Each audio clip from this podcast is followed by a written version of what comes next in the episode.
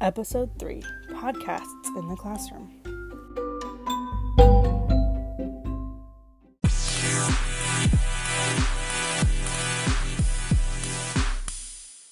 Podcasts in the classroom is not something I had heard of until this past year. I have a colleague in the social studies, social sciences department who has been using podcasts as a way to assess student knowledge um, based on research projects. I think that being a math teacher, it's a little more difficult to find as many applications initially. However, I feel like I can become a little more creative in the way that I assess my students and incorporate podcasts in my classroom more. Now that I have some experience with creating podcasts through this app, I feel like I could more effectively use podcasting in my classroom.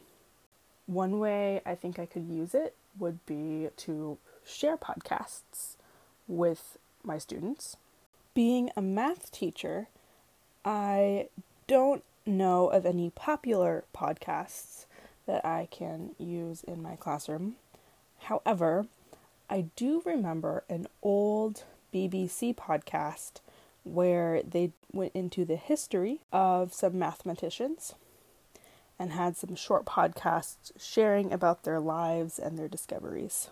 As we are learning new topics, we can learn about the mathematician who discovered that topic and who they were it will humanize the content a little more for the students and provide me with a interesting lesson instead of note taking and practice like we normally do.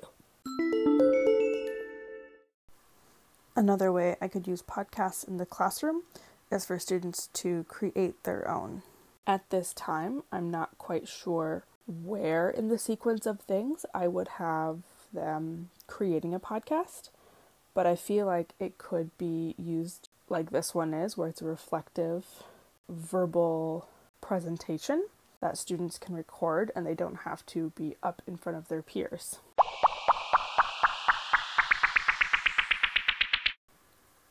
I also think that podcasting could be a tool that I use to share growth mindset skills with my students.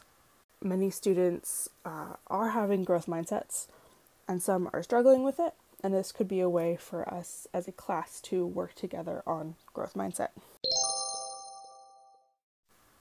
I know that NPR has some fantastic skills for how to incorporate podcasting into classrooms, and I hope that when I do end up using podcasting in my classroom, I can pull on those resources for my students to learn and grow about podcasting if they haven't already experienced it in their history class.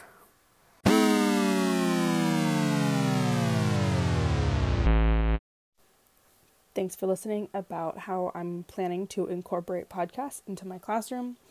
I hope to continue this podcast in the future after my multimedia course is done as a further way for me to reflect and share about my journey as an educator.